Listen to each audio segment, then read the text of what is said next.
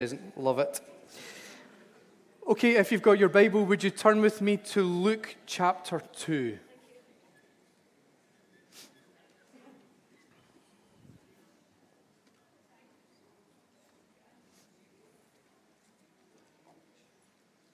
Luke chapter 2, and we're going to read from verse 1. In those days, Caesar Augustus issued a decree that a census should be taken of the entire Roman world. This was the first census that took place while Quirinius was governor of Syria, and everyone went to their own town to register. So Joseph also went up from the town of Nazareth in Galilee to Judea, to Bethlehem, the town of David, because he belonged to the house and line of David. He went there to register with Mary, who was placed to be married to him and was expecting a child.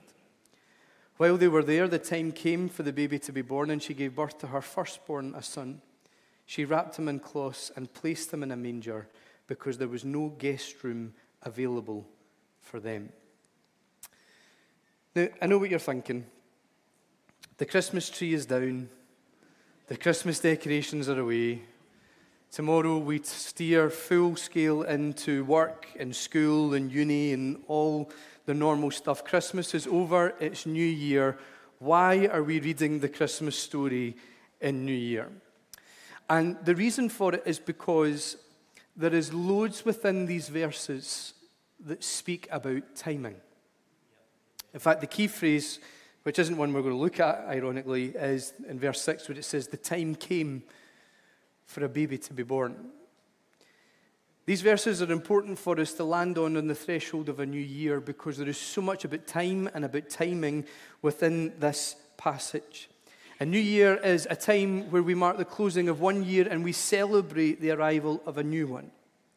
It's a time within our lives as well as within the church when we begin to think about, we begin to talk about new seasons and new opportunities and how we intend to use the time that is in front of us. So it's really important that as we exist in such a moment that we touch base on a passage that is all about time and timing and we touch base on a passage that calls out what God was doing as a brand new season of life and experience arrived upon the earth. Whatever way you frame New Year, we are now in a moment in 2023 where a whole new season of life and experience is about to take place. So it's important that we look at that similar moment in Scripture and identify what was God doing in that moment because that might just be a hint and a heads up as to what He's doing in this one. And the passage opens by presenting a timeline to us. It says, In those days, Caesar Augustus issued a decree that a census should be taken of the entire Roman world. This was the first census that took place while Quirinius was governor of Syria. And everyone went to their own town to register. A few important things are presented to us within this information. The first thing that we recognize is one that we actually called out on Christmas Eve. This verse presents the birth of Jesus as one that is rooted in history.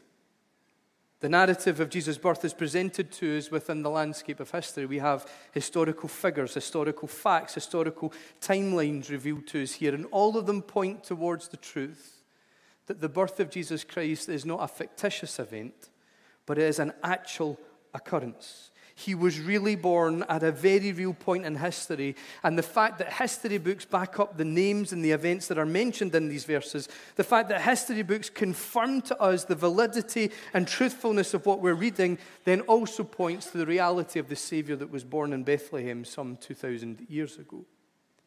Secondly, though, almost within the opening words, we're presented with the fact that the birth of Jesus took place in those days can't overlook the significance of that opening statement. This phrase is a linking phrase. It links what has happened before with what is happening currently. And here's what happened previously Luke's first chapter has angelic visitations, miraculous birth announcements, revelations of purpose. The story goes that Zechariah has met with Gabriel in the holy places, he's offering incense. He's been struck dumb due to his doubt of what God has spoken. And his wife Elizabeth, who was thought to be unable to conceive, becomes pregnant with a son of whom God says there's going to be a special anointing on his life. He is going to make ready a people for the Lord. Meanwhile, Mary receives a similar visitation with a similar announcement. She, a virgin betrothed to be married to Joseph, is going to conceive, but her pregnancy is entirely rooted in the movement and the ministry of the Holy Spirit in her life. It's not so much the case of God opening up her womb and breathing life into it like he did with Elizabeth. Instead, God's going to do something miraculous. Even though she's never slept with a man, she is going to give birth to a child, and he is going to be the Savior of the world. Meanwhile, back in the story of Liz and Zech, a son has now been born. And as he is, Zechariah's tongue is loosed, and not only does he begin to speak and declare his son's name, but he also becomes filled with the Holy Spirit and begins to prophesy. He who was muted with doubt now begins to prophesy with purpose as God unfolds his sovereign plan upon the earth.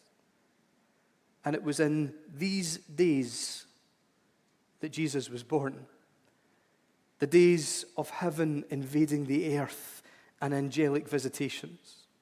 The days of purpose being announced, being promised, and then coming into reality. It was in the days of prophetic utterances and personal outpourings of the Holy Spirit, the days of miracles and supernatural happenings. It was the days when God spoke and broke the silence with significance. See, the chapters that we read in Luke record the moments when the period of silence between the Old and the New Testament was broken. We turn the page from the end of the Old Testament into the beginning of the New Testament, and it's, it's just a page turn for us, but that turn of the page is the equivalent of about 400 years of history. 400 years between the ministry of the servant Malachi and the events of Luke chapter 1. 400 years that are regarded by many as the silent years, years in which no new prophet was raised no new thing was done by God amongst his people until an angel appears in a holy place to a priest, and in a separate moment to a teenage girl. And suddenly the period of silence is broken. Suddenly the period of what was perceived as inactivity is interrupted. And suddenly purpose is announced because suddenly the time has come. The time came for God to do a new thing. But He did it in an old way. See, we read the Christmas story with marvel and wonder because it's the beginning of the new covenant. It's the arrival of grace. The Word became flesh and made his dwelling amongst us. This is life changing, history altering stuff virgins conceiving, glory lighting up hills, stars bursting through the skies, angelic choirs. These are amazing things that announce a new thing, a new season, a new dawn upon the face of planet Earth. But God did this new thing in a kind of old way. Because while virgins conceiving was a new one by God's standards, angels visiting people with messages was not. We read of it frequently in the Old Testament. Purpose being communicated through angelic visitations is something that populates the narrative of the Old Testament. Wombs being opened, wombs that thought, were thought to be barren suddenly being opened, couples conceiving was in itself not a new thing for God. People having personal infillings of the Holy Spirit and beginning to prophesy and beginning to announce purpose and overflow in worship. That's not a new storyline within Scripture. Something that we read of regularly in the Old Testament. People being displaced and relocated. Individuals making journeys in pursuit of purpose. The divine manifesting and inhabiting humble environments. None of that is new. Now, don't get me wrong, what God did here is phenomenal. This is the arrival of Jesus, the very Son of God and the Savior of the world. There was never a moment like this, and there will never be a moment like it again. But while God is doing something unique and marvelous and life changing, there are dimensions of it that just aren't new because it's just God. What's the point? The point is that sometimes in the charismatic Pentecostal world in which we live, we can become so obsessed with seeking out the new thing that God is doing. And God does move in ways that carry different dimensions and that carry unfamiliar outworkings, ways that are supernatural and ways that are miraculous. But if you look closely, you'll see the hallmarks of God in it all. You'll see his fingerprints that through the centuries remain unchanging. Often, then, connecting with God in the new seasons of life, taking hold of what he's doing in the now moments involves not so much of a new anointing or a new ministry or a new vision, but more of a new commitment, a new focus a new passion to pursue all that is authentically God, i.e., that that is not built around personality, around personal agendas and religiosity, but a commitment to pursue that which is pure, tried, tested, foundational, and genuine God. Often, the ways that we see God doing new things is actually when we begin to embrace the old ways. And we're not talking here about style and approach. We're not saying we need to go back to old hymns and the old style of buildings and doing church. That's not what we're talking about. We're talking about that which we would consider as foundations, that which we would consider as anchors in our faith. Coming back to the seeking of his face, opening up the heart to the direction of his voice connecting the soul to the worship of His greatness, anchoring the heart in the truth of His word, stripping everything back and coming back to base camp, returning to the first love, pruning the heart. Embracing again the joy and the power of repentance and just resting in and chasing after all that is pure, genuine, and authentically God. And that does involve us adjusting the focus from personalities and personal agendas and coming back to that which carries his fingerprints and hosts his hallmarks. It's about coming after him. See, there is nothing new under the sun. Will there be a move of God in our generation? Yes. Will it look different to any move that has ever happened before? Yes. And why? Because we've pressed in for a new anointing that's never been heard of or seen before? Because we're operating with a new ministry that's never ever been released before? No. That's not what will make it different. See, God is the same. We will see a move of God in our generation. It'll be different to anything that we've ever seen before because our context is different, but the God that is moving is not. Our generation is different. Our cultures and the challenges of our cultures are different. The world is different now than it was decades ago, let alone centuries ago. But the God at work is still the same. And although the problems and the issues that are facing our current context and our current generation may have a different outworking, at the heart of every single human being lies the same need it's a need for God. And while at the heart of every human being lies the same need, which is a need for God, the amazing thing is, is that the heart of our immortal, ageless God lies the same desire, and that is to visit and transform humanity with his love. A move of God, a visitation of glory on earth. God coming down to his people, to individuals, to groups of individuals, visiting communities and nations, that in itself is not new. Our Bible and our history books are filled with records of such occurrences. It's not new, it's just God. Perhaps we need to strip back the obsession with the new and follow the ancient paths for a season. Maybe we need to reconnect with all that is pure, authentic, and genuinely God. In this new year, as Pastor, let me give you a warning. Social media is filled with ministries, personalities, and individuals that are saying, Come join our thing for the new thing. Come follow what we're doing for the new thing that God is doing. Come press in and be part of this event for the new thing that we need to press into. Actually, what if we stop being obsessed with the new thing and just chased after the authentic, ageless God? What we need to come back to is the ancient paths praying, seeking, fasting, worshiping, feasting on Scripture, sharing our faith, serving and loving our neighbors, living out the relationship of a heart, the heart in a way that changes who we are but changes the world and those round about us. You see, it was in the days of supernatural happenings, miraculous manifestations, prophetic utterances, revelations of God's intention. It was in those days that God released something that would forever change history. He gave us Christ. And if the greatest move on, of God on the earth was released within a season in which that which was genuinely and authentically God was capturing the attention of his people, then does that suggest where we, we need to fix the attention of our hearts? And how we need to fix our sights. We need to come after all that is authentically, genuinely Him.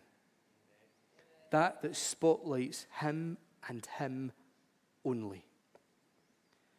Equally, we see that the days in which Jesus was born was the days of Caesar Augustus and Quirinius. It was the days of a census and a Roman Empire. It was the days of very human stuff. The setting for this inbreaking of God, this heaven on earth manifestation, interestingly, was not the setting of a temple. We aren't told that in those days temple worship was at an all time high and there were more synagogues in existence than at any other time in history. That might have been the case. In fact, it probably was. But that isn't the opening narrative for Jesus' birth. This information isn't the information that we're presented with when we're introduced to the greatest moment in history. See, Luke, who has carefully researched and looked into Jesus' life, doesn't set up the greatest story ever told by reflecting on religious stats and measuring up the spiritual climate of the people. He doesn't tell us how many nations were God fearing and how many were not. The backdrop is not of temple life and worship and prayer. The backdrop is one of Roman rule and oppressive dominion. The curtain lifts on Jesus' arrival, and the narrative is that the people of God are living under the oppression of dictators. They are captives in their own land, slaves in their own homes, if you like. Quirinius is governor over Syria, Caesar Augustus rules over that which is referred to not as a nation, not even as an empire, but in this reading, it's an entire Roman world. And his rule is presented to us with one fact he has decreed a census. And the purpose of the census, like all censuses, the purpose is to count people. But for the Romans, the purpose wasn't just to count people to get a snapshot of what life was like and what was going on in the Roman world. The purpose of counting the people was for tax, it was to figure out who they could get money from. So the count of the people at the command of the Roman emperor was, in actual fact, a reminder to the people of exactly who was in charge. And according to the Bible and history books back this up, each person had to travel to their own hometown to register, and with that information, the picture broadens we see upheaval, we see interference, there's movement.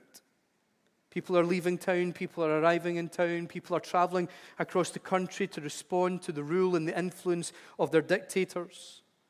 The Roman emperor shouted, All change, and everyone just moved and began to follow suit. And this is the context of Luke and his Gospels. This is the scene that is set up in just a few opening lines for us. These are the days that Elijah, that uh, Luke is talking about. Neil went into a song there.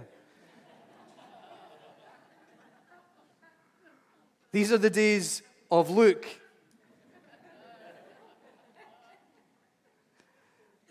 And it's within this upheaval, it's within this chaos, it's in the midst of the discomfort and the unhappiness. It's while the people are living in economic uncertainty, political oppression, fear, and worry. It's within that setting that God releases heaven to earth with the announcement of joy and peace and glory in the highest.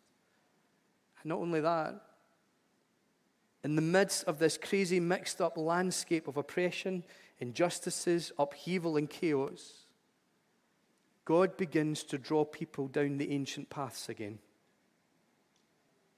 He sends angels with purpose again.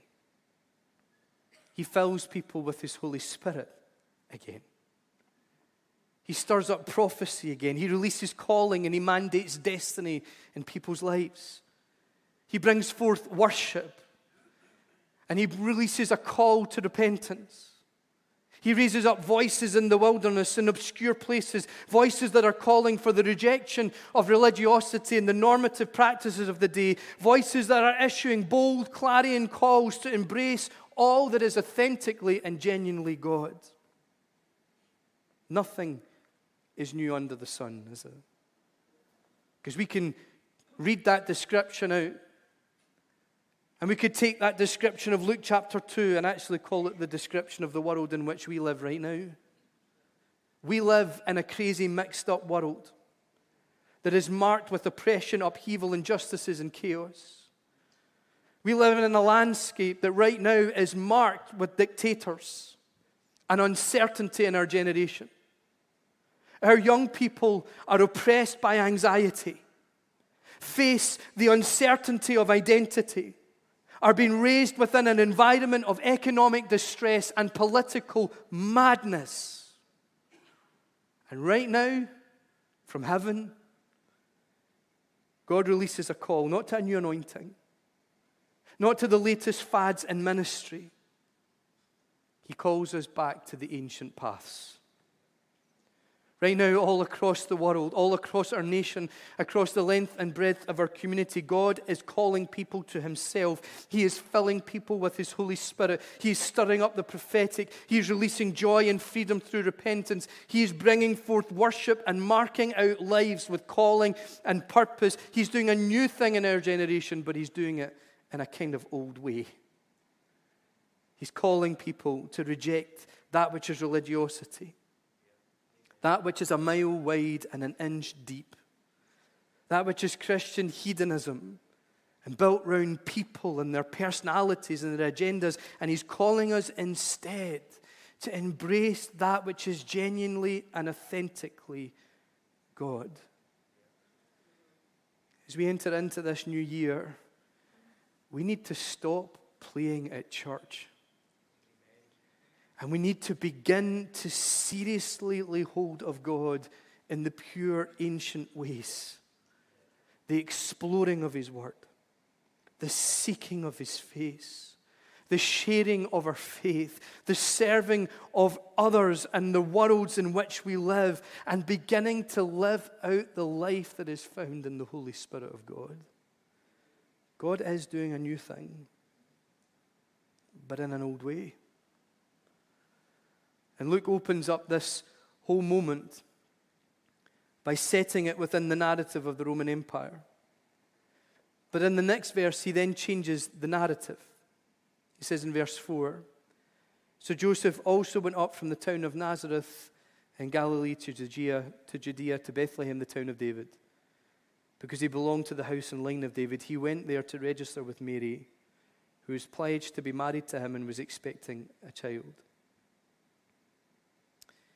These verses are wonderful because as we follow through, the timeline slips from that of Augustus and Quirinius to that of Mary, Joseph, and the expected child. Living within the landscape of upheaval and chaos is a couple. A couple who are working out their journey as a couple. They're working out their journey into marriage because they're betrothed, their journey of relationship a relationship that was not yet consummated, but yet had a child in the mix, and there's a lot to work out for them in that. But also, they're working out their own personal, literal journey within a world of chaos. They are journeying from Nazareth to Bethlehem. They were on a journey of survival in a world of upheaval. They were doing what they needed to do, even though it was genuinely inconvenient and uncomfortable within the timeline of their own life. And this is where we begin to see beauty. The perspective changes. Look at the different perspectives that are encompassed in the verses that we're reading. We have the world that is described as being ruled by the Romans. We have the region that we're told is governed by Quirinius. We have the town of Bethlehem that we're told is busy and filled with traffic. We have a couple betrothed to be married, making their way in the world, and we have a baby, a life that is yet to enter into the world, and we have God whose plan and purpose is at work in all of that. From a world to a region to a town to a couple, to an unborn child. Our view goes from large to minute, from macro to micro, and all of it is presented to us to reveal the activity of God that is spanning all of that stuff. His purpose is at work in the world. His purpose is at work in the communities governed by pagan dictators. He's moving the pieces. He's influencing the journey of the individuals within that world. He's even putting things in place for the generation that is yet to be born and to be released upon the earth as part of his plan and his kingdom. God is at work in this context. He's moving the pieces around. He's controlling the overall narrative to release that which is going to impact the now, the next, and the not yet generations. Child of God, be encouraged. God is currently at work in the topsy turvy, upside down world of madness that we live in. He's at work in our world, in our communities, with all of their upheaval and uncertainty. His purpose is present in the regions and communities that we call home, but the regions and communities whose appearance seems to change rapidly with every season that we live through. His influence is outworking in the chaos and the uncertainty. He is moving the pieces. He's altering the structures. And He's journeying with us as we seek to navigate through this unfamiliar landscape. And He's even altering the structures and putting things in place to release something of significance for the now, the next, and the not yet generations. And as we enter into this new year, while there is uncertainty and upheaval on the other side of this horizon, while we can never tell what tomorrow is going to bring or what the year ahead is going to hold, we can be sure and certain of this God is in control of it all. And He is outworking His plan and His purpose. He is calling us down those ancient paths. He is releasing that which is genuinely, authentically Him and awakening us to seize hold of it with all that we've got. Indeed, we can reflect as we envision for the future.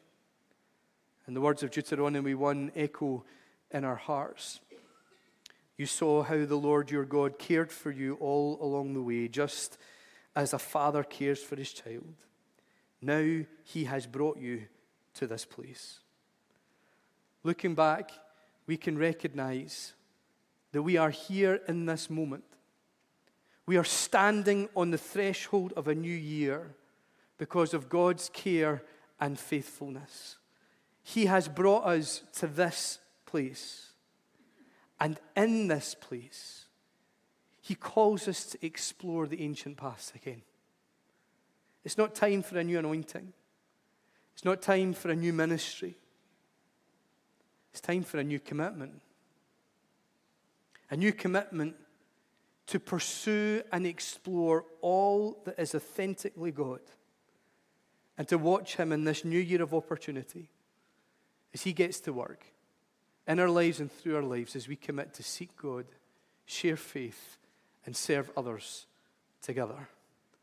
Glasgow Elim, on this threshold, it is so important that we recognize God is doing a new thing, but in a new and an old way. And the way that we connect with that is when we come back to base camp. It's not about the new anointing. It's not about a new vision for a new year. It's not about a new calling or a new mission.